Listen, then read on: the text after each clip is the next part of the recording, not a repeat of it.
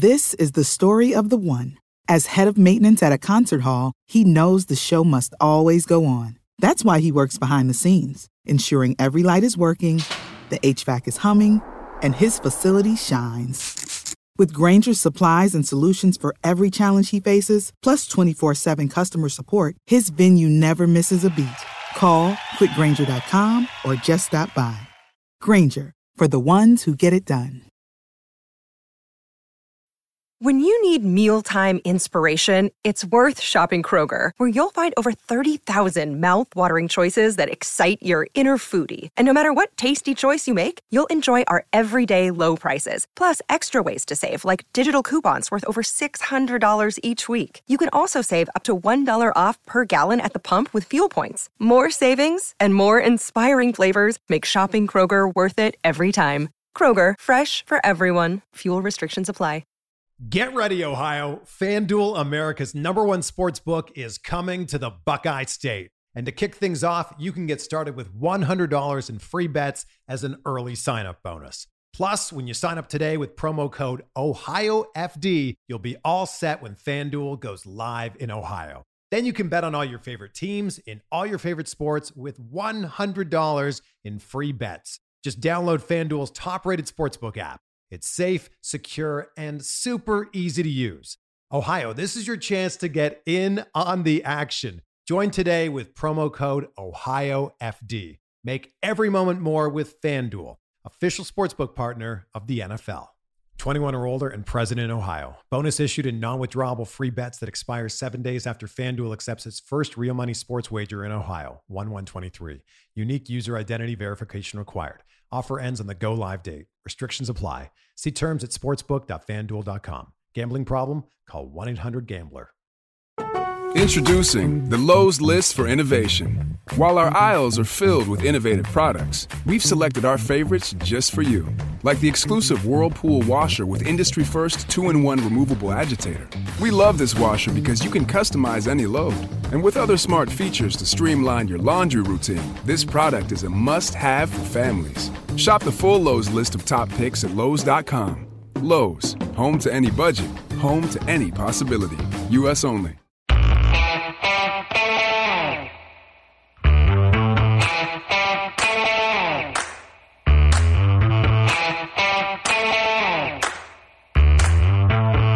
All right, it's film study once again.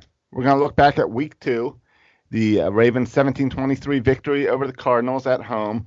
Uh, great to be back in Baltimore. Ken McKusick, how you doing? Life's good, Josh. How about you?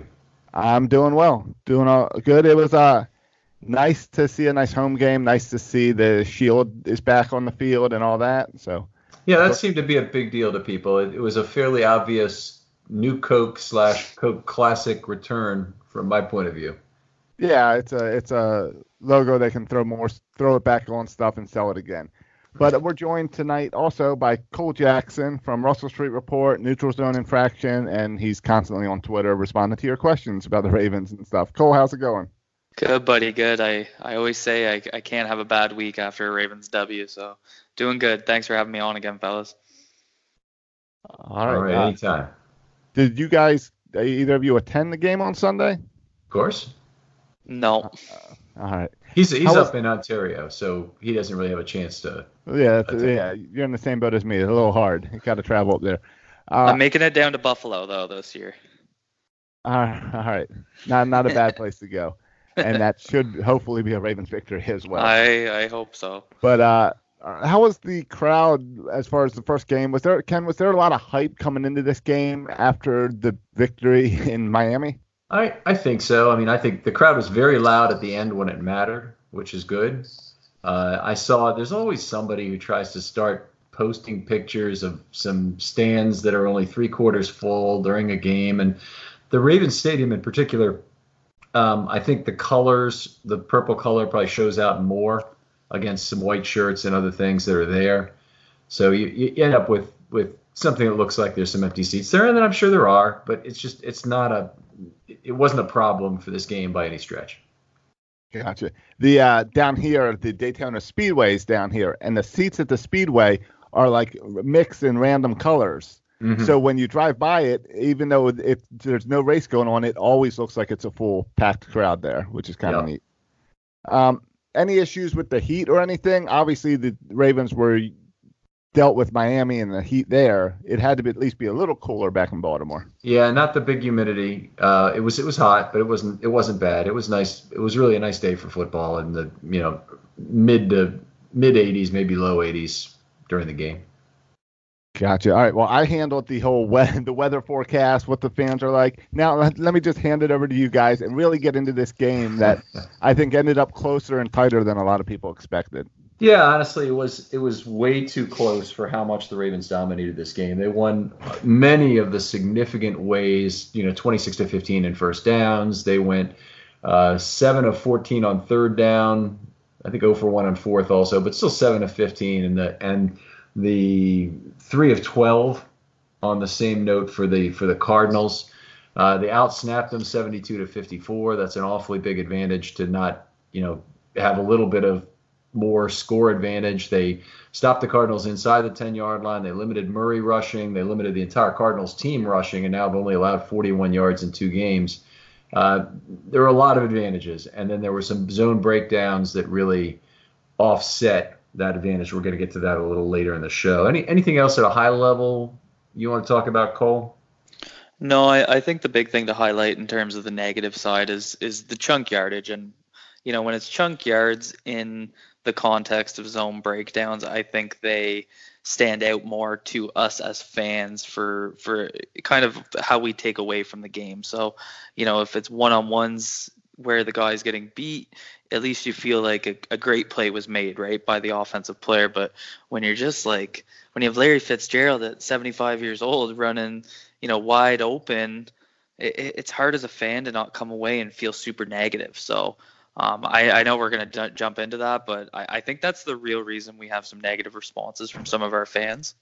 Mm-hmm. Let's. I, I, mathematically, I'm going to make this point, and it will be no doubt not thought of well. But if you're going to give up six and a half yards of play, which is a lot to give up in a football game, you know, it's not what you want to do. But if you're going to give up six and a half points, uh, six and a half yards per game, it's better to do it the way the Ravens do it, with a lot of variation on defense because that allows you more likelihood to get off the field and get them to third down and get them off the field. And that is, in fact, what happened in this game. I mean, they held the Cardinals to 17 points despite the six and a half yards per play, the 349 total yards.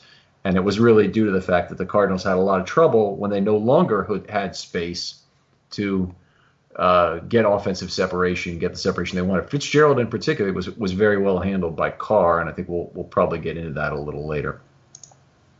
Yeah, no, and I think uh, I think the red zone efficiency, uh, it, it was it looked like it. I hate to bring it up, but it looked like a Dean Pees defense where mm-hmm. it was bend but don't break, and uh, I mean sometimes that approach wins games, right? Like yeah, I'm I'm I'm generally not fond of it because it often means you're giving up some longer drives, but they didn't do that in this, not in terms of play count. So so the way they did it, uh, you know, I, I didn't really have any problem with the with the extra yardage allowed, although I'd prefer to give up a few less of those long zone coverage breakdowns. But I want to talk about something first before we get into some of the results thing. I want to talk about what the Ravens knew going into the game, and that is that the Cardinals are going to play a lot of 10 personnel, one running back, no tight ends.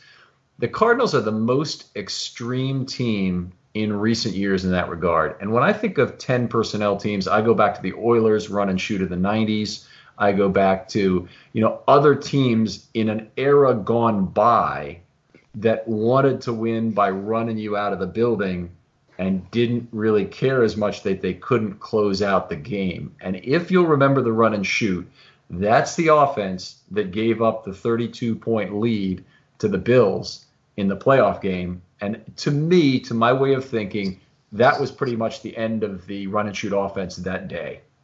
Uh, now, I'm sure there were practitioners for a, for a, a period of time afterwards, but uh, it just it was never an effective offense to control the pace of a game in any kind of a meaningful way. Yeah, I find the uh, I find the ten personnel fascinating just because it's if it starts to emerge up in the NFL, it's kind of one of the first real prominent college offenses to make the jump to the NFL uh, in kind of the modern era.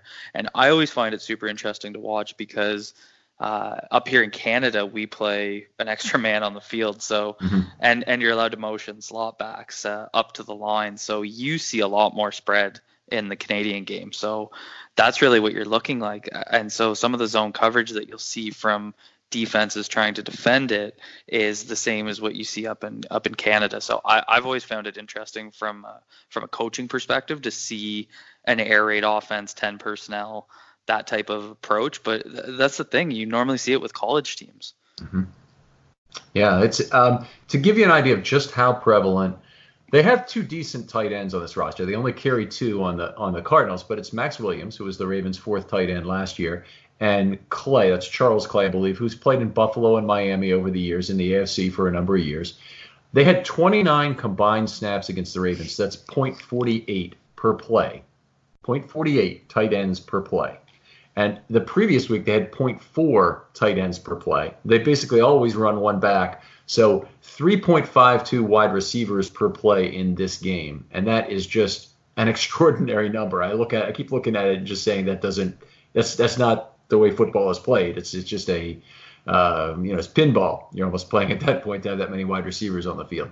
It's but like anyway, the opposite of the Ravens approach with how many tight ends we have. Very, very much the opposite. very much the opposite. Because the Ravens have some flexibility with theirs.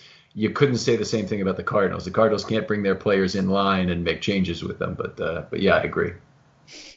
So the Ravens needed a special defense to respond to all this 10 personnel. And they came up with it. They activated uh, Maurice Kennedy from the practice squad on Saturday. I, I, certainly felt like he was a player who was likely to be claimed fairly early in the season because cornerbacks go down, and Kennedy represents the top tier of just not quite making a team in the NFL. I thought he probably could have helped some team. I was a little surprised he even made it through to the practice squad.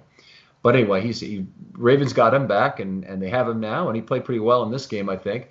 Um, but they had what they did with him back on the roster is play four corner dime, and so that's a package we haven't seen often from the Ravens. Just a few times last year, but they uh, they put four corners on the field to cover four outside receivers. On the very first play of the game, and for a number of plays otherwise, they brought Jefferson up into the box to effectively play the position, the dime position, or the weak side linebacker position, and leave uh, Thomas as a single high safety. So an interesting, you know, reaction to what the Cardinals did, and obviously then the Ravens are trying to do a lot with their pass rush to scheme and uh, you know get the pressure they need on Murray to make him make some bad decisions. Yeah, I, I like the approach uh, of doing that because I prefer Jefferson coming down into the box. I think uh, when he's playing that split safety role, he's get can get exposed in coverage a little bit. So it was it was a great approach, and I I, I guess my question would be uh, from your charting, did they go mm-hmm. away from that in the second half? You know, here's one of the things. I'm recording the players on the field, and I record in note form what's going on. So early in the game, we're noticing this is like Jefferson's up in the as at the weak side linebacker spot, but later in the game, it's quite possible they didn't stay with that. They never went to a they went to a different fourth corner because it was Jones at the beginning of the game, and then a quick opportunity by Kennedy, then back to Jones, and then all of a sudden Jones had a bad play where he did not turn on a football, and he was not seen again the rest of the game. Then after the second to last drive of the first half, and then the remainder of the game was all Kennedy in terms of that fourth corner. Yeah, uh, the reason I ask is because uh, it, it, seemed from first glance that they, they they brought Jefferson back into the split safety role, and that's when he started to get exposed a little bit. Uh, mm-hmm. Uh, I think it was the 54 yarder to Larry Fitzgerald where um, they they had a cover two on the back end, and Jefferson went to double on the far side of the field and on Thomas's guy. That's it. Yeah. And so it's just like uh, it's a play like that where you know, I'd love to be a, a fly on the wall in the in the film room to just like what what what were you thinking? Like uh, you got Larry Fitzgerald streaking right into your, the heart of your zone, and you're going to double team. It's just, uh, and I think on that same play we sent uh, we sent Carr on a blitz off the edge as the from the slot corner position. That's, so, that's right. Yeah, so I, I do have the play right in my head. So uh, uh, that was my big assumption was that we went away from that in the second half, and uh, I, I felt like we controlled them a little bit better in the first half than the second half, but I don't have the yardage broken down. Uh, but in terms of the big chunk yards, I think that's when it was getting us was a little bit more in the second half. Yeah, they had they had uh, the 50 and the 54 and the 40 were both in the second half. In the first half, they gave up a 26 on a crossing route behind the two inside linebackers. They gave up a 34 that was what was that? I believe that was over the top on Averett, where it might have been Thomas slow to come back to the to to converge, and they, that's those are really the big plays. They had another 24. I'm trying to remember that one. It's near the end of the first half, but that might have been a man coverage problem on that play. Yeah, the other thing that I noticed was they avoided Earl Thomas. Like uh, mm-hmm. they really weren't throwing the ball near him, and that's why a lot of people were saying, "Where's Earl Thomas?" Well, it's it's a situation where back when we had Ed Reed, we'd have games where you just don't really see him, and that's not because he's not doing anything. It's because he's taken away half the field. So when you're trying to avoid Earl Thomas, but then you go into a split safety covered too high, that means they're going to be aiming at the other safety, and that kind of led to Tony Jefferson getting exposed a little bit in coverage. Yeah, I, I don't. I, am just remembering this game.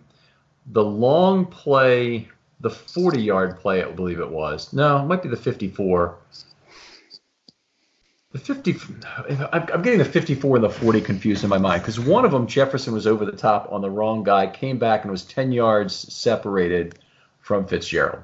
I'm 90% sure that's the 54 yarder. Okay, so that those they gave up a bunch of yards after the play, and I would I would agree on that. But there's another one where Jefferson was shallow, trailed the receiver going back. I believe also Fitzgerald, and that might have been the 40 yard play where he got over the top. Maybe there should have been help. Maybe he was the only guy left on that side of the field. But whatever the case, the coverage didn't get made. Yeah, no, that sounds right. Actually, I think you have those bang on. Okay. So anyway, we're we're there's five plays in there, and this is a, one of the hard things about charting, and one of the things you always hear from players about is you couldn't possibly know what the scheme is, and as an analyst, because you're just looking at this, and of course anybody who's not on the team probably also can't. So we just are all in the same kind of difficult boat. I'll just say, you know, there's some general trends that occurred on those five plays, and why don't we talk about that now before we go into some other stuff that I didn't like, and and Jefferson was one of them. But the but the main one, I think we've given him enough enough grief already. But the the other one that is just a, a really significant problem for the Ravens right now is that neither of their inside linebackers are making any sort of contribution on a play behind them in the passing game. Both of them are good downhill players. All three of them, for that matter. I'm not including Young in this because the, real guys I'm talking about are Board and Onwuasor, who were on the field for most of these big plays. Uh, in fact, I don't have any one of them that where Young was involved in the play. It's all Board and Onwuasor.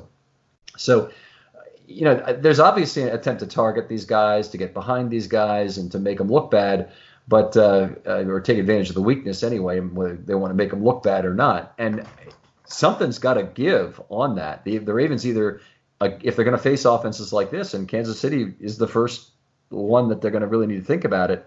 They need to think about about having Jefferson in the box as a as a weak side linebacker, maybe, or maybe having Levine as a weak side linebacker in a broader set of down and distance situations where he can impact the play. So uh, the other possibility along these lines is to just bring t- Tony Jefferson up and use him in man coverage of Kelce for the entire game. You could you could use another safety on the back end. By the way, I think we have a question coming about this in the mailbox because I, I I I saw it and I was like, you know, this is they they suggested bringing Levine up as a safety that you would you would cover the tight end. He can do it, but I think Jefferson, that's something he really came with a pedigree for. And you know, you get another back, safety on the back end. Maybe you can get some additional tightness in the zone coverage, whether that's Clark or, or Elliott. Yeah, this is reminding me of some of the thoughts I had leading up to the draft, and it was just around finding a more natural free safety, even though uh, we ended up adding Earl Thomas. But by doing that and having two kind of coverage split safeties, it allows you to bring uh, Tony Jefferson up. And so I know there's been a lot of trade talk around interest in Minkah Fitzpatrick. And just to give an example, that that's something that you can do with Fitzpatrick is you can have Fitzpatrick and Earl Thomas, you know, deep in cover two, and then you can bring Jefferson up to do some of those things. He did really well in Arizona. And uh, I remember I had a I had an engagement on Twitter with Jefferson because uh, he got mad because I, I, I said he was the player that needed to bounce back the most from the Ravens, and so that. he asked he asked me bounce back from what. So we, if you read the exchange, uh, it was actually really interesting because he said, "I'm learning split safety. I've never played it before," and so I just I found that fascinating, and it's it, it is interesting. A lot of people criticized the move when we did it because he just wasn't going to be used the same here, and he still hasn't been. So he's still learning a new position, and that's as a veteran in the NFL. But I think if we could find ways to bring him into the box and just put him in a position to succeed, but we don't have that other deep safety guy that can can be beside Earl Thomas right now. Well, they, they may, and they, they just they haven't figured it out yet whether Elliott is that guy. Elliott's certainly a hitter around the line of scrimmage, so he could do some of these things as well. But you know, Elliott's also a ball hawk, and I think in the preseason he showed the ability to roam the the level two and level three really to to to be that uh, you know second level of coverage. The the thing you, now you use the term split safety, and I just want to make sure we're defining this the same way. A split safety, you're really talking about covering half the field and cover two, so in a quarters or whatever, you'd, you'd, you'd have that. And and a split safety is not a Canadian football term, is it? Because we call it the strong safety. Obviously, you know, who's it, it takes the other side of the field. It, it, well, it is where I've played. Um, mm-hmm. and a lot of a lot of Canadian teams actually play single high because they have. Uh, what we call halfbacks. So I know American football calls halfbacks the running back, but we call slot cornerbacks halfbacks. And so you'll get two outside corners, two halfbacks, so two slot corners, and then you usually have a single high safety in addition to three uh, inside linebackers and four defensive line as your kind of base formation. Okay. So a lot of the time when we drop a guy back and take the linebacker out, which would be kind of like the Canadian dime, it's uh it, it's that we call that the split safety. Okay. But but but but it's essentially the same thing. It's what you're saying. Uh, the strong safety role, but it's it's playing mostly cover two and splitting the field in half. So okay. same type of terminology. Okay, very good. Just want to make sure we get the we, we're we're talking the same language here. Sounds like we are. Hey guys, yeah, uh, we've got a lot of questions in the mailbag about Minkah Fitzpatrick. Sure. But I wanted to interrupt before you guys go down that path to let you know that he was just traded. Oh no! So oh no way! That the Steelers gave up a first round pick in 2020 for Fitzpatrick. Wow, that's huge.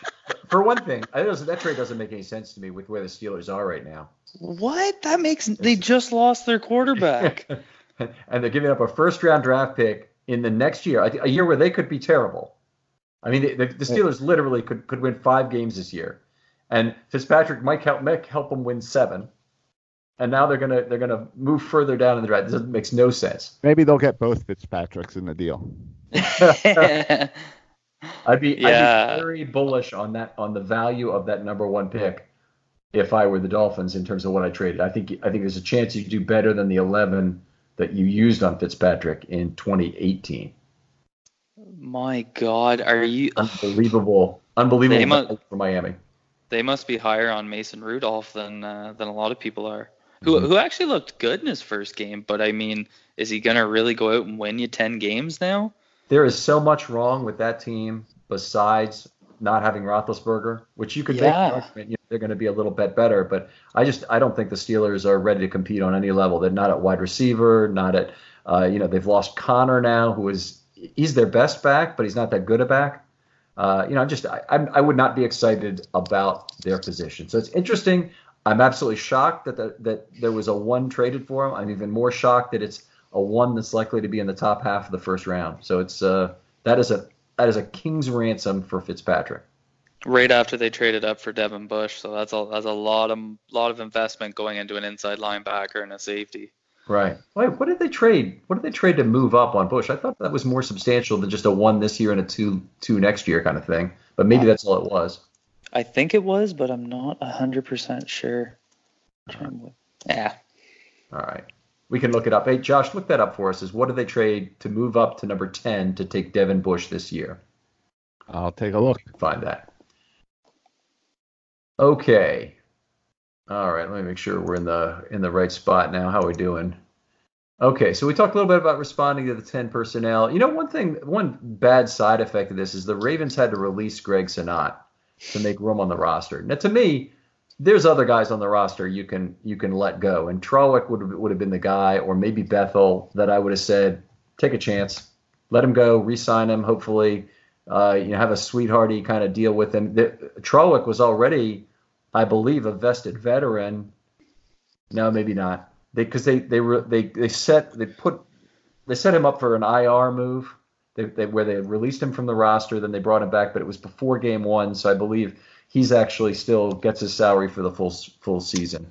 Okay. So, so that's uh, maybe there wasn't an opportunity to release him and, and be safe. And Trawick was the kind, kind of guy that some a team like the Chiefs or the or the Browns maybe who are playing the Ravens the next couple of weeks might want to get and get what intel they could out of him uh, about the Ravens special teams. But Greg Senat was a prospect and a pretty damn good size and shape prospect for playing left tackle who had looked not terrible in the preseason. He had some holding penalties, didn't look great, but he also there were there were enough flashes for me to be excited about him as a left tackle prospect. Yeah, well, uh, I I was pumped that they were keeping him on the active roster and not, or yeah, the active roster and not, uh, uh, or sorry, on the practice squad and not exposing him through or not putting him through injured reserve because I wanted him on the field to develop. I didn't think he'd do much just kind of sitting and watching from home uh, if the Phantom IR was the approach. But I, I think it was a huge mistake, and that's because we don't really have a backup left tackle on the team. And I, I know the team is going to put James Hurst out there, but I the I disagree more than words can explain how much James Hurst is not a left tackle in the NFL. He can play right tackle and some inside, but we, we don't really have a backup left tackle on the roster unless they're going to move Orlando Brown over. So I think Even it was that. a huge mistake. And yeah, and we it was funny. We were just talking about Michael Oher on Twitter earlier, and you know how I really think he should have been just left at right tackle. And I made the comparison to Brown. I think he can be a great right tackle, but you got to leave him there. So uh, not enough people are talking about losing Greg Senat. I think he was a great guy that could develop, and I think he just had to get used to his size in the NFL. Uh, but I agree, showed a ton of flashes, and I, I, think it was a big loss. Okay, very. It's obviously something they can't recover from. The Chiefs have got him now, and uh, bad news. Anyway, I, I assume he will not play. He'll be on the active roster, but he won't be active probably for the game on Sunday. But no doubt, if there's some a few special team secrets, I'm not sure what he might know. Uh, you know, they'll be trying to pump him for information in the meantime. Uh, let's talk a little bit about maybe some of the other things that worked for the Ravens in this game. Obviously, the three for 12 on third and fourth down w- was a positive. Snuffing out the running game now, though, two weeks in a row. I mean, we talked a little bit about this earlier, but they've only allowed 41 rushing yards in two games. I think part of this was the Cardinals' decision not to do this, but the Ravens never played a heavy box in this game, never more than six in the box the entire game. Every single snap was either nickel or dime. Uh, so and and to start the game, as I mentioned, they had Tony Jefferson as the sixth defender inside the box. So they're they're they're really you know they're they're they're playing effectively dime defense uh, for for the bulk of snaps in this game. They did have they did have Board and, and Young in for some of those, but uh, but pretty pretty damn effective. That even with that alignment, you totally shut down one, uh, ten personnel and you shut down Murray in terms of his ability to get away from the pocket. I I think it shows the value of the combination of B Will and Mike Pierce when they're when they're in the game together. They they really do control up front. And on a couple of those runs where they did try and get the rock going early, there was just nowhere for them to go. Uh, I mean, DJ is a phenomenal talent, but you can't run where there's no space. Um, a lot of people get hard on B Will, and uh, on the, on the touchdown run in by DJ, uh, Brandon Williams got washed out with a double team. But I mean, mm-hmm. a lot of guys get washed out with double teams, right? So you can't take it, it, it's the the things that Pierce and Williams do away from the play, indirect plays that they make that I think go unnoticed. And I think they're going to be huge as we see Um, we've talked a lot about how the three-four base formation is basically disappearing from the team, and now they're mm-hmm. playing like the nickel is basically their base, and uh, you know they play a ton of dime, but their ability to control the line of scrimmage in that lighter formation without the, the extra linebacker is going to be crucial for them to uh, to stop the run. So I think those two add a lot in terms of the new alignment they're using on defense. Yeah, it, it really begs the question of what to do with Pierce after this year, whether they are comfortable with Mack being a one for one replacement at a lower price, or whether they have to uh, think about what other options there are, whether that means signing Pierce or drafting in, in a higher round another inside three or one tech that they will be comfortable with for years to come. Because you know, the decision will become harder each year starting in about 20 after 2020, I believe, on what to do with Brandon Williams. You know, he's been a solid player, but it's a real question of value relative to cap that will start coming up. Yeah, and I, I think it's I don't know if it's next year or the year after where you see some real savings, but you know I speculated a lot that the best move might be to cut Brandon Williams and use his savings towards you know the Mike the Mike Pierce piggy bank, and mm-hmm. then uh, go with Mack and Pierce. But that was because I I had always thought that we'd see more of a pass rush game out of Mike Pierce, but he isn't really used that way. Uh, in his first preseason, I remember one of the first articles I ever wrote for Russell Street Report was. Uh, was preseason when he was a UDFA. And I remember looking down, he was wearing number 78 in his first game. And I kept looking down at the game sheet going, or at the roster going, who's the 78? Michael Pierce, and then you know googling him to find out more, and it was it was actually his ability to push the pocket in that preseason that made him stand out to me. So I mean, we'll we'll talk about this in the off season, I'm sure a ton, but I, I think we're gonna have to really consider because Daylon Mack has a ton of potential, and they definitely drafted him in this role. And I think that's how Wink sees this playing out. He's like, we can have these two defensive tackles that are basically going to be what stops the run. Like, and obviously the inside linebackers are going to come down downhill and make plays, but they they're responsible for controlling the line of scrimmage and controlling the interior to stop the run. Yeah, I, I'm I'm we we can leave it for another time whether it, Mack is a decent enough one for one replacement for Williams. I think Mack would be a decent enough one for one replacement for Pierce in terms of what the two do. I'm not saying he'd be 100% of the player. He might be 80% of the player, 20% of the price, but he but he he's less of a physical resemblance for what B Will is in terms of his ability to play multiple positions along that line, which I think is one of the things we really get from Brandon Williams and, and probably don't value as much as we should. Yeah, he's got to be. He's kind of become the new CJ. Well, sorry, he was. This has been happening for a couple years, but again, it's the things he does indirectly that go unnoticed by a lot of fans. And I said the same thing about CJ Mosley uh, before we were talking about his contract. And you know, I I thought he got overpaid for what he does, but it's a similar situation in the sense that they make plays that we do not see. And it's those indirect plays that can have a big impact on the game. And I think that's exactly what we saw with shutting down the run this week. Yeah. A big, big game out of Pierce in particular in this game. And what I liked about it was we saw a lot of hustle plays from him. He only had 22 snaps in the game, which is nice. But the guy, he hustles into level two if that's where the tackle needs to be made. In fact, if I were a receiver catching a short pass over the middle, my first fear would be when am I going to get hit by Michael Pierce? It's kind of like my internal clock needs to be working like a quarterback to not get sacked beyond the line of scrimmage by by Michael Pierce. Well, they chased down a, a screen on the mm-hmm. 13-20 in the first quarter, which was just great to see. That's that's the one. So uh, that was that was the one where he he just ignored the presence of the right guard Sweezy on that play, just pushed right by him and, and tackled Dave Johnson or uh, yeah David Johnson for for no gain. Uh, that was that was a little unusual, yeah. He he he really had AQ Shipley. I know we shouldn't be too surprised that he kind of manhandled Shipley in this game, but the first time he he pushed him right down, but the ball was out quickly on a pass play, and then on the on the uh, goal line snap, Pierce had great penetration on that, the one where where David Johnson scored.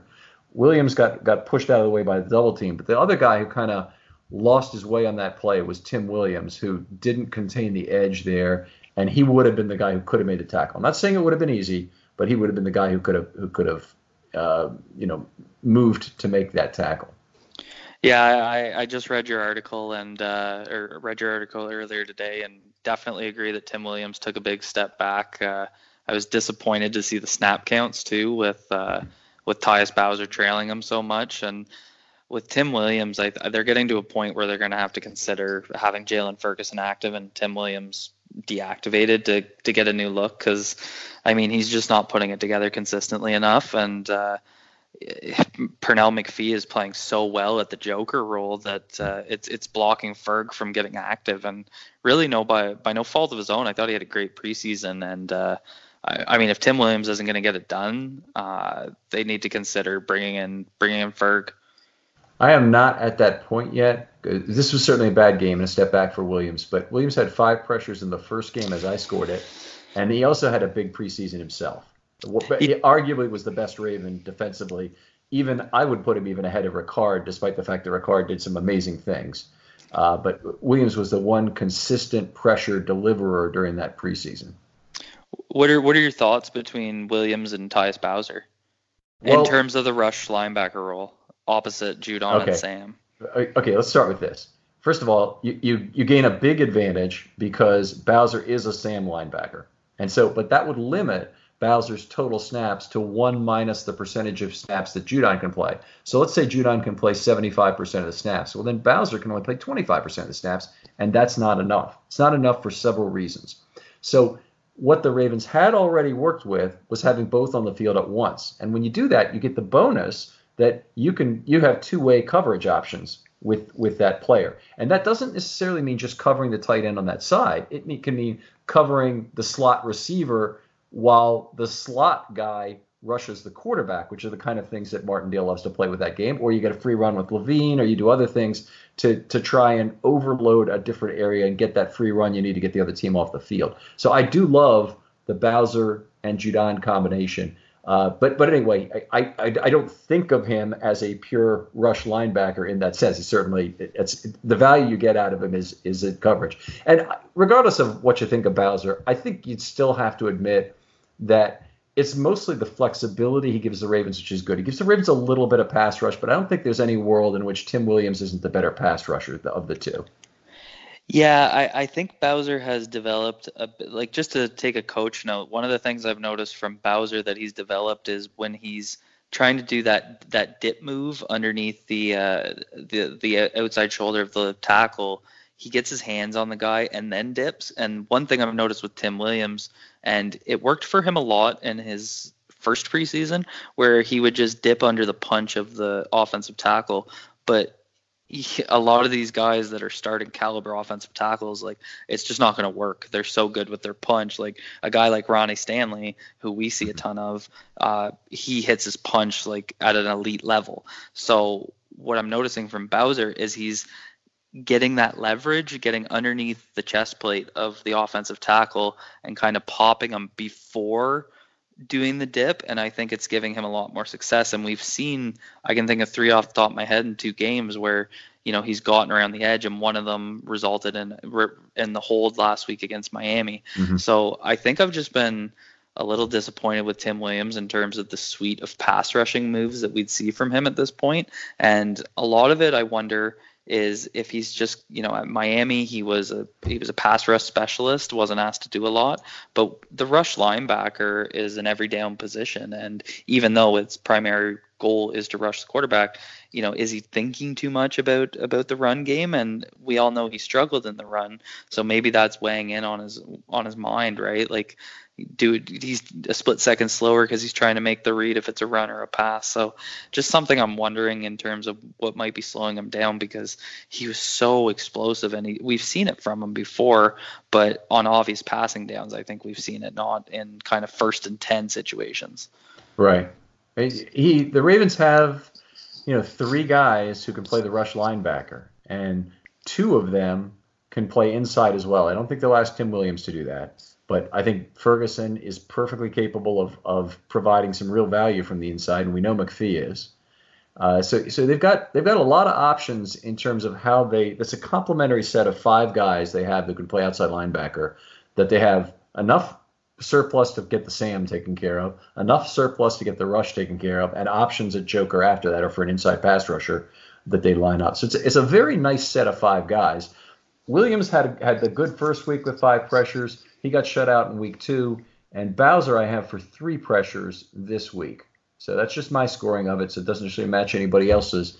But uh, but I you know I, this is this is an up week for Bowser, a down week for Williams. I don't want them to give up on Williams like they did last year. And unfortunately, Williams appeared to be the 12th man on the field for one play this week, which is another bad thing. Forgot to mention that in my article, but that was a, a certainly another bad thing that uh, will not go well with Harbaugh. Judon also was the 12th man on a on a special teams play. It appeared. Yeah, and I could I can respect that with uh, with wanting more time for Tim Williams. I mean, he is a third round pick. We we invested in him.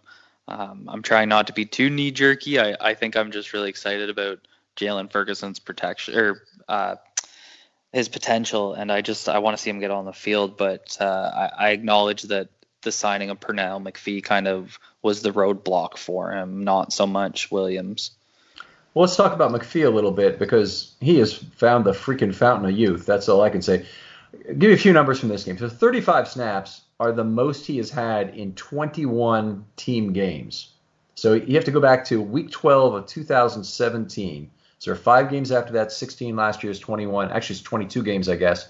Uh, that that there have not been as many. He has not had that many snaps in a game. He has 1.5 sacks this year. He had had a 25 game streak with no sacks dating back to week seven of 2017.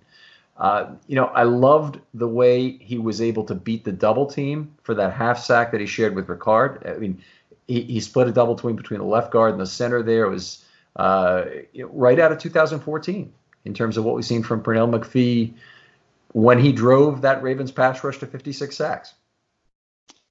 Yeah, I think at this at this point in his career, moving him inside is the best for him, and I think we're seeing that. I went back and watched a lot of the Redskins games after we signed him just to see what he was doing, and what I noticed from him was just what a savvy player he is. Mm-hmm. And he, again, I, I I talk about this so much, but he makes plays indirectly, and I, I, I think it just goes.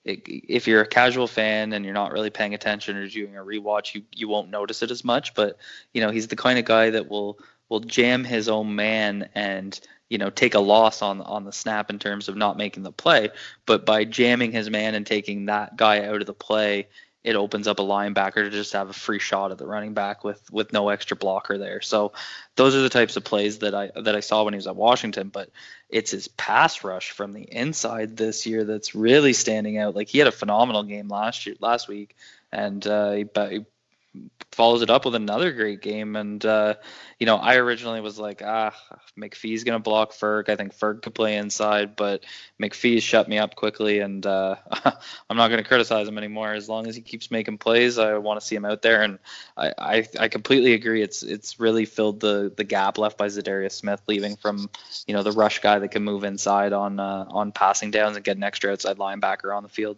Mm-hmm. It's it's a he, he's split his snaps approximately evenly through the first two weeks between inside and outside. So he's you know obviously he's in on the inside when they have three on the field, and he's not when they when they have only two on the field.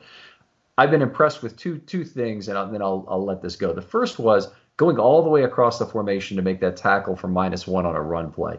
You just don't see that so often in a guy his age to be able to to make that play. You know, with his history of of, of problems or whatever, and I mean, maybe I shouldn't be that thrilled that he makes one play like that, but the fact of the matter is he made a lot of plays, and that was just like one symptom of this rejuvenation we're seeing. And I'm, just I'm so happy for him and so happy for the Ravens that they they uh, they got a guy at this point in his career.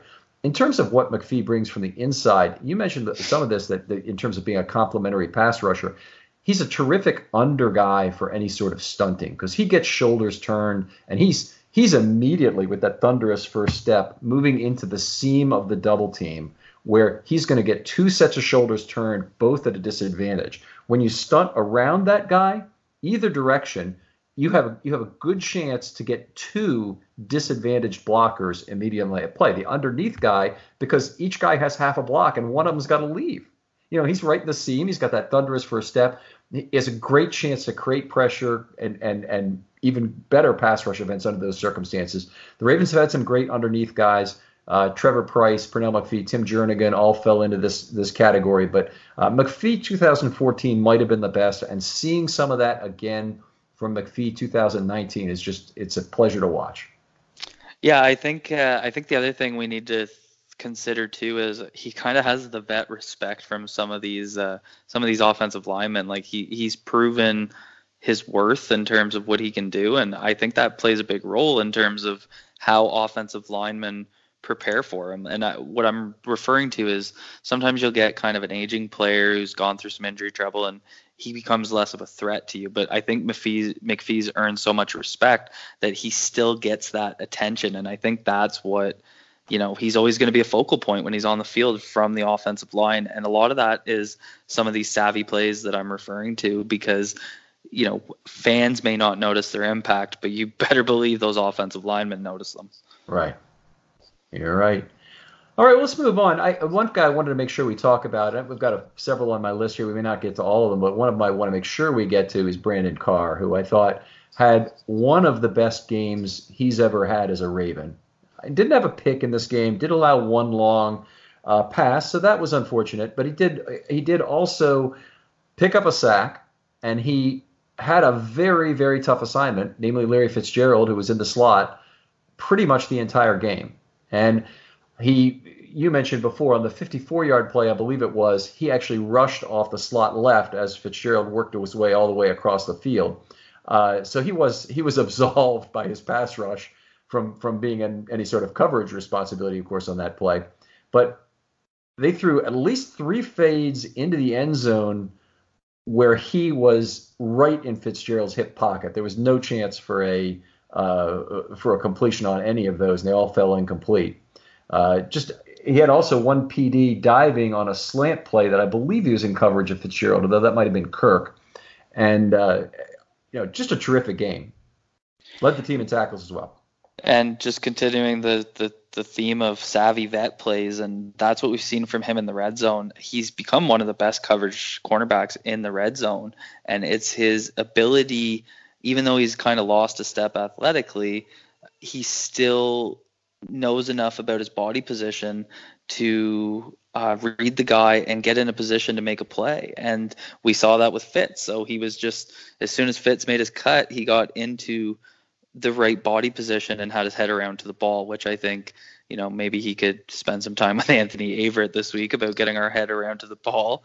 Um, but he he did a phenomenal job. He was taking a lot of heat because of the he had the one play where he had to track the ball to the sideline, and it was kind of like the Murray threw it, you know, 40 yards in the air, and uh, he he just lost it. And so, I mean, it was a tough play to make, and uh, they kind of burnt us a few times on on post routes from the slot and attacking the sideline. But uh, overall, I thought I, I agree. I thought Carr had a great game, and we also have to consider he's not really like a traditional slot cornerback, and he's no. given a lot of responsibility to fill that role because of the Tavon Young injury. So, you know, not only is he playing well, but he's playing in a position to do it, and as you know, an older veteran player. So, you know, kudos to the guy. He's he's always been a solid, savvy vet, and uh, he continues to prove his worth. Yeah, they had a four to make three rotation last year that included Tavon Humphrey, Jimmy Smith, and and Carr. And Carr did play some slot last year in that rotation when Tavon was off the field. But basically, I would have bet a lot of money is the wrong term, but I would have not expected him to work out in the slot even as well as he did in this game. Uh, you know, it's, he's he's in some in some ways being matched up against Fitzgerald is not a bad matchup for Carr because he's a big physical corner and, and he can deal with some of what Fitzgerald is going to throw at him. And Fitzgerald doesn't have the speed he once did, so he can he can play very good positional football, particularly in the end zone. He can play good positional f- football. It's harder for him, I guess, on the on the remainder of the field to do so. But you know what he's accomplished um, in the slot is is really exceptional. And he's in the third year now of a four-year contract, which was essentially a series of one-year options for the Ravens at six million each year. That contract is really now looking like one of the best Ozzie Newsome free agent contracts there ever was. And that 2020 option, as of this moment, as of today, when he just shut down Fitzgerald, uh, you know, played so well against the Cardinals, that 2020 option has value. I, I, every year we've written him off for the next year, but but he's that, that option has value right now. And we're not even talking about his durability right now. Like the the guy doesn't miss games, and sometimes the best ability is availability. There you go. All right, so uh, we could we talk about one more guy if if you want to is Humphrey, who I thought did some really exceptional things in this game. And there is some question on who was responsible on some of these zone coverages. And I didn't give him responsibility for the 54 yard play. He was up shallow on Clay for the play, and it seemed like a waste of his talents, but also his assignment on the play. And then that 54 yard play, you know, it, it, it just did not make sense to me that it, it should have been him. But anyway, I thought otherwise, if you look at the other plays that Humphrey made, he had a terrific juggernaut like move to run through the head and shoulders of the right tackle, Justin Murray, Justin Murray, yes, and then run over Clement, the running back, to knock Murray or to force Murray out of bounds for a loss of three on that stretch right. That was early on. Then the other play was by the goal line, and I think this was a third down play. Uh, he knocked a potential receiver on his butt. It might have been Clement again because it was somebody in the backfield where he hit him in the backfield, knocked him way wide, and then he just continued to go after Murray to the right sideline, eventually forcing him to throw that ball away. Those are two plays, incredible physicality from a corner. That you know, I even I even say with Humphrey, I want him to take less chances physically, but those plays, it's hard to disagree with. They were so good. Yeah, well, I mean, he uh, he's really he's I, I I credit a lot of it from learning from Jimmy Smith. He's doing a lot of things that Smith does really well, and getting up in guys' grills. And I one of the things that doesn't get talked about enough is his tackling ability. Like mm-hmm. he is a tackling machine, sure tackler. And uh, in terms of pass coverage from Humphrey, like again, similar to Earl Thomas, they avoided him on the on the field. Like he didn't have a whole lot of a lot of work down the field. He he came up a little bit on some of the short dinks and dunks that you're referring to to to make plays, and that's great. But uh, I think uh, I think he just continues to get he's he keeps taking steps, and he's really proven that you know he's a first round corner and he's going to become he's got top ten, top five potential. Yeah, for sure. I mean, I would say he's in the top five right now, but it is that's a crowded group when you get down to it and you really measure it out. Any case, any case, that's uh, it's uh, great. We all agree Humphrey probably gets a top of the position kind of contract from the Ravens, maybe as soon as after his fourth year and before his fifth. But I think the people who will be saying sign Humphrey this offseason after his third year probably aren't going to get their way because he still has two years of optionality for the Ravens. So I think it, the contract will likely come after his fourth year. Yeah, that sounds about right. Uh, I'm one of the. I remember Jason La Canfora was tweeting about how they should be signing him. The offseason has just passed, but I don't think he realized that you can't sign you can't, until after yeah. your third year. Uh, nice thought, but impossible. Uh, but yeah, I mean, he's a franchise player. I expect him in a Ravens uniform for the rest of his career as we can, as long as he stays healthy. But uh, kid's a stud, absolute stud. All right. So exciting game. The Ravens got through it. Josh, what do you have for us in the mailbag? Anything left? Uh, yeah, we got some stuff in here, mostly looking forward. But uh, before we get to the mailbag, the Steelers, with the when they traded up to the 10th slot with the Broncos for Bush, they gave up their 2019 first and second round picks, which ended up okay. being the 20th and the 52nd overall, and then a 2020 third round pick. Wow. So they already they they are not left with a lot of draft capital. They have a second round pick. I don't know if they traded for anybody else's pick in the 2020 draft. Then they might have some comp picks or something. Who knows? But right, uh, right. As of now, they they don't have any first rounds at least. Yeah. Um. All right. Let's get uh, let's look a little bit with the mailbag. And the mailbag is your chance to steer the show. You can co- make a comment over on filmstudyravens.com on the articles or the podcast links, or you can use the hashtag filmstudyravens on Twitter or filmstudymailbag on Twitter to get your questions in there. A lot of questions, like I mentioned earlier, about Fitzpatrick and if the Orioles need, if the Ravens need to trade uh, in order to fill this need. And instead of that, let's talk about Jalen Ramsey, who is also coming in with the film study mailbag, and if he is a guy the Ravens need to consider I'm, while they're still waiting on Jimmy Smith. You know, in in a way, Ramsey should carry a lower price tag than Minkah. Now, I was thinking if if the price is a, a mid to low two, that I'd prefer to have Minkah than Jalen, all things equal. Jalen is a better cornerback right now, but uh, he has only a, one year of cheap control, relatively cheap control, a first round draft pick originally, and then one year of more expensive control with the fifth year option. Whereas Minkah has three years of cheap control plus one option year, and, and that's a lot more time you get out of that player, even if he's not exactly as good a player. So I, I have heard already that, that, that, Jacksonville is asking for more than one number one in, ex, in exchange for him. That sounds absurd to me in terms of a, of a request, but hey, who knows? There might be a team out there willing to pay it. Well, contractually, I mean, you you covered it. It uh, it lowers his value when you're trading for a guy, and then you have to sign him to a, mm-hmm. a large deal. Um, but the other thing is, he's he, he tried to fight his coach on Sunday. Like he got into Doug Marrone's face. He the guy has a terrible attitude. Um, he's he's great when he's talking trash and they're winning games, but uh, we are doing a really good job of reinventing the Ravens' identity with the youth movement. I have zero interest in taking a risk on Jalen Ramsey screwing that up just because of his attitude. Like, there's no denying that Humphrey and Ramsey gives us two top ten corners that, that can lock guys down, but I don't think it's worth it. So no, and that's not even considering the contract. I just I, t- I don't like to take risks when it comes to guys that can come in and disrupt something that we're doing, and we don't have guys like Ray Lewis around to to kind of keep these young, you know, egos under control. Okay, so let me frame this up because there's the old thing about, uh, well, anyway, you you take him for free.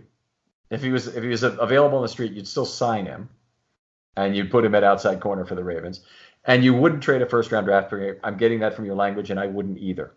Okay. What's the appropriate price tag on Jalen Ramsey that makes you say, yeah, I can live with that risk at that price? Given the contract situation, I so you get two years out of him. I'm trying to keep it real. One. I'm trying to keep it realistic. I, I, I would do a, I would do a second, and I said the same thing with Fitzpatrick. So even though I would pro just because I'm trying to be realistic in terms of what the Jags would accept. In terms of what I value them at, it's more at the third rounder. Okay. But in terms of what I think is realistic, a second rounder, and I would be okay with it. But I would prefer a third. Okay. All right. So, uh, you know, a third and a fifth there'd be a possibility for that. Maybe even a third and a fourth, depending on where you feel the Ravens would draft, might have an, a value that's fairly equivalent to the top of the third round. So uh, you know the Ravens have a lot of draft capital and they have compensatory picks they're they're expected to get. So um, I, I, wouldn't have a problem with an offer like that. I, I, think the Jags would. And part of what the Jags are looking at is that that uh, he has significant special sauce value themselves. So their fan base would say if you trade him for a third, then that means you don't think you're going to get a third as a compensatory draft pick a year from now. And of course they will.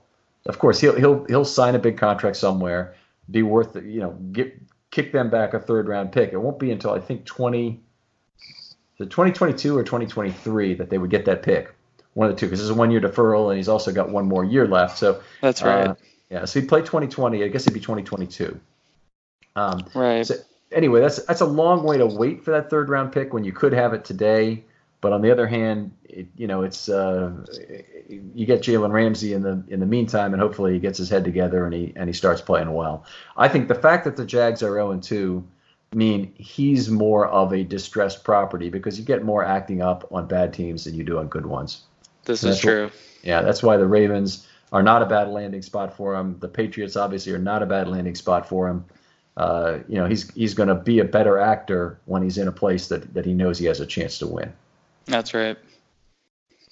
All right. Uh, Daniel is wondering how much do you think the lack of film on Kyler Murray and this unusual Cardinals offense affected the uh, ability of the defense on Sunday? I, I don't think that's what caused these zone breakdowns. I think that was two things. One is there's some lack of discipline on the on the things, and Harbaugh I mentioned that a little bit at the podium. So he was rarely one to point fingers directly, but he did mention the safety and the linebacker once each. And the other problem is just a systemic issue that the Ravens have a problem with both inside linebackers reacting to plays behind them in zone coverage. And I don't know how to make that better. I don't think with the personnel the Ravens have currently, that's going to get better quickly. Yeah, I, would agree with that. Uh, I, I, don't think it had a, lot, had a lot to do with the personnel. I think Wink put a lot of pressure on the DBs in zone coverage, and he did that through sending pressure continuously and relying on zone. Um, I mean, some of these DBs may not be used to that type of 10 look, but the reality is they just lost assignments, they lost communication, and you know we talked about this on Twitter earlier. I do think that part is fixable rather than a bunch of one-on-ones being being the the cause for for uh, for us losing reps. And I actually have to cut uh, cut out Ken, so I'm sorry I'm gonna have to leave you with the rest of the mailbag, but I gotta gotta attend to the, the little one. Understood. You have a good one. Thanks for joining us. Thanks Much a lot, fellas. We'll give you your plug information at the end. Thanks. All right, Ken. So let's go. Uh, let's just finish out the mailbag and. Um, I want to make one point about yeah, that, go ahead. Just re- related to what Cole just said. They did use some some six and seven man pass rushers in this game, seven of them in total, where they only got 13 yards, so less than two yards per pass play with a seven with the six and seven man pass rush. Where they got let down was on a five man pass rush. They had they had 15 of those and they gave up 10.6 yards per play. So that was uh, that was where a lot of the damage was done. All I'm right. sorry. Go ahead, Josh. All right. Well, um, I wanted to go with uh, follow up since we were talking about Wink and his scheme coming into this. I wanted to follow up with Dustin's question, who was wondering how should they approach the Chiefs' offense as far as the game plan. Right. I think I think there's a lot of similarities. The Chiefs' big strength, though, is a difference. Is at tight end. Is Travis Kelce. So there's the opportunity to uh, figure out how you want to man up him and then play your rest of the defense around that. Kind of like the box and one in basketball, if you want to think of this. It allows you to play maybe zone or man if you can figure out if there's a man coverage option on that. I don't know if Carr would be the guy. Probably not. I think really it's Jefferson or maybe Elliott who would have the physicality to deal with Travis Kelce at the line of scrimmage, get him get him jammed, and then redirected, and then also stay with him speed wise so that he could uh, and lengthwise maybe in Elliott's case more so uh, to, uh, to to make plays. So I, I, like either of those, and, and of course Jefferson was a great tight end cover in in Arizona, so I, I probably like him to get the first shot at that. Gotcha. All right. Uh, final question. Jalen wants to put you down on the sideline. If you were the defensive coordinator, would you have given more playing time to Daylon Mack or Ferguson early on? Okay, well, some of this is a, is a function of weather, but in the Miami game, I thought the more obvious need was for the extra defensive lineman uh, to suit up. Because if you get one injury and you're short on defensive linemen, and then the Dolphins suddenly decide they want to play power football, you probably you might have a problem. Of course, both of these first two defensive lines were just in absolute shambles. So the Ravens legitimately did not need Daylon Mack in, in game number two because they never played three defensive linemen, not even once the entire game. In the in the first game at Miami, they still needed to rotate a lot, and if they'd had an injury, they could have gotten in trouble. But they made through it, and honestly, because they dominated snap count 73 to 47 in that game, it really never became an issue that Daylon Mack wasn't there. Ferguson has missed a big opportunity in each of these cases to get playing time against some very disadvantaged offensive lines, and it's kind of a shame that that they didn't get him him in there for either of these. So my answer would be we needed Mack more in game one, we needed Ferguson more in game two. Gotcha. And then we'll we'll see in game three. Yeah. All right. Uh, we want to thank Cole Jackson for joining us. You can see his writing over at Russell Street Report and check out his podcast, The Neutral Zone Infraction. Also at Cole Jackson RSR on Twitter. Yeah. Yeah. Make sure you're giving him a follow. All right, Ken. What is up on FilmStudyRavens.com? I know you got a post up there today. Sure, got a post up there on the defense, a little more detail than we have here. So some, there's definitely some stuff to look at and uh, and react to. Leave your comments out there. Some people started commenting today on that, and we're appreciating that. We use it for the mailbag. We also just answer uh, comments there and uh, appreciate the discussion there. Uh, we're going to have an offensive article that will come out tomorrow based on the offensive line scoring we're working on tonight, right now, or just after the show is over. And uh, we'll have an offensive podcast we do tomorrow night. The guest tomorrow night for the offense is Tim Jenkins, who is a regular poster Edgar on Purple Flock. So a little bit of a different input, a little bit of a different look, but local fan, very knowledgeable, and looking forward to that one. And uh, next week I, we're back with Sarah Ellison after the Chiefs game. Yep. Yep, and of course we'll have the Know Your Foe to prepare for the Chiefs game later this week as well. There you do. We ha- we have found our expert on that, and uh, I guess we're going to keep him a secret for now because I don't have his name right in front of me. That's bad. Well, uh, well, I did. Will notice, fight. Yep, Will Fight is going to join us. Uh, that'll probably be out Thursday afternoon, and um, I know he used to write for Barstool. I'm not sure where he's at right now. All right. Well, fair enough. Obviously, a, a, a, long-term Chiefs expert, and he he came very highly recommended from the rest of the Chiefs community, and that's how I usually reach out and try and find somebody from another city who's who's very knowledgeable about the team. Gotcha. And I did notice over on FilmStudyRavens.com, I did notice that you Ken are very active responding to the comments and questions in there. And it's cool because you're not stuck on that 240 characters, so you're giving nice, long, detailed answers. Yeah, it's better than Twitter in that respect. Uh, you know, hopefully we can we can do some other things like we did with Reddit, where we have an Ask Me Anything kind of session, or we we have some stream events and and do a little bit more with that kind of thing. We're going to get a message board or a chat or something up on the website eventually. Uh, this is the year that it's building and growing as the season goes on, so that'll continue to grow. So, all right, Ken. Well, we will speak soon.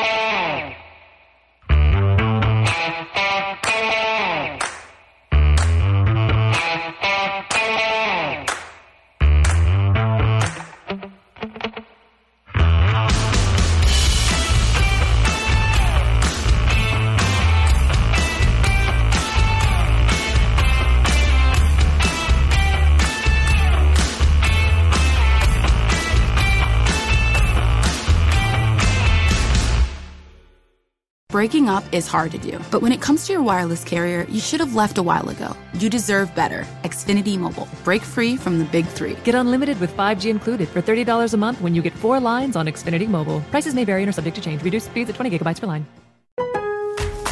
At Lowe's, we're your go to for great gardening values every day. That's why we've lowered our price on select bagged mulch, now starting at just $2.88 a bag. Mulch helps prevent weeds and retains moisture, and when you put it down around trees, shrubs, and flower beds, you'll see how beautiful it makes your outdoor space. Just in time to welcome back family and friends. Shop online and pick up in store. Lowe's, home to the best part of summer. Selection and product availability vary by location. While supplies last, U.S. only excludes Alaska and Hawaii. This is the story of the one. As head of maintenance at a concert hall, he knows the show must always go on. That's why he works behind the scenes, ensuring every light is working, the HVAC is humming, and his facility shines. With Grainger's supplies and solutions for every challenge he faces, plus 24 7 customer support, his venue never misses a beat. Call click grainger.com or just stop by. Grainger, for the ones who get it done. When you need mealtime inspiration, it's worth shopping Kroger, where you'll find over 30,000 mouthwatering choices that excite your inner foodie. And no matter what tasty choice you make, you'll enjoy our everyday low prices, plus extra ways to save, like digital coupons worth over $600 each week. You can also save up to $1 off per gallon at the pump with fuel points. More savings and more inspiring flavors make shopping Kroger worth it every time. Kroger, fresh for everyone. Fuel restrictions apply.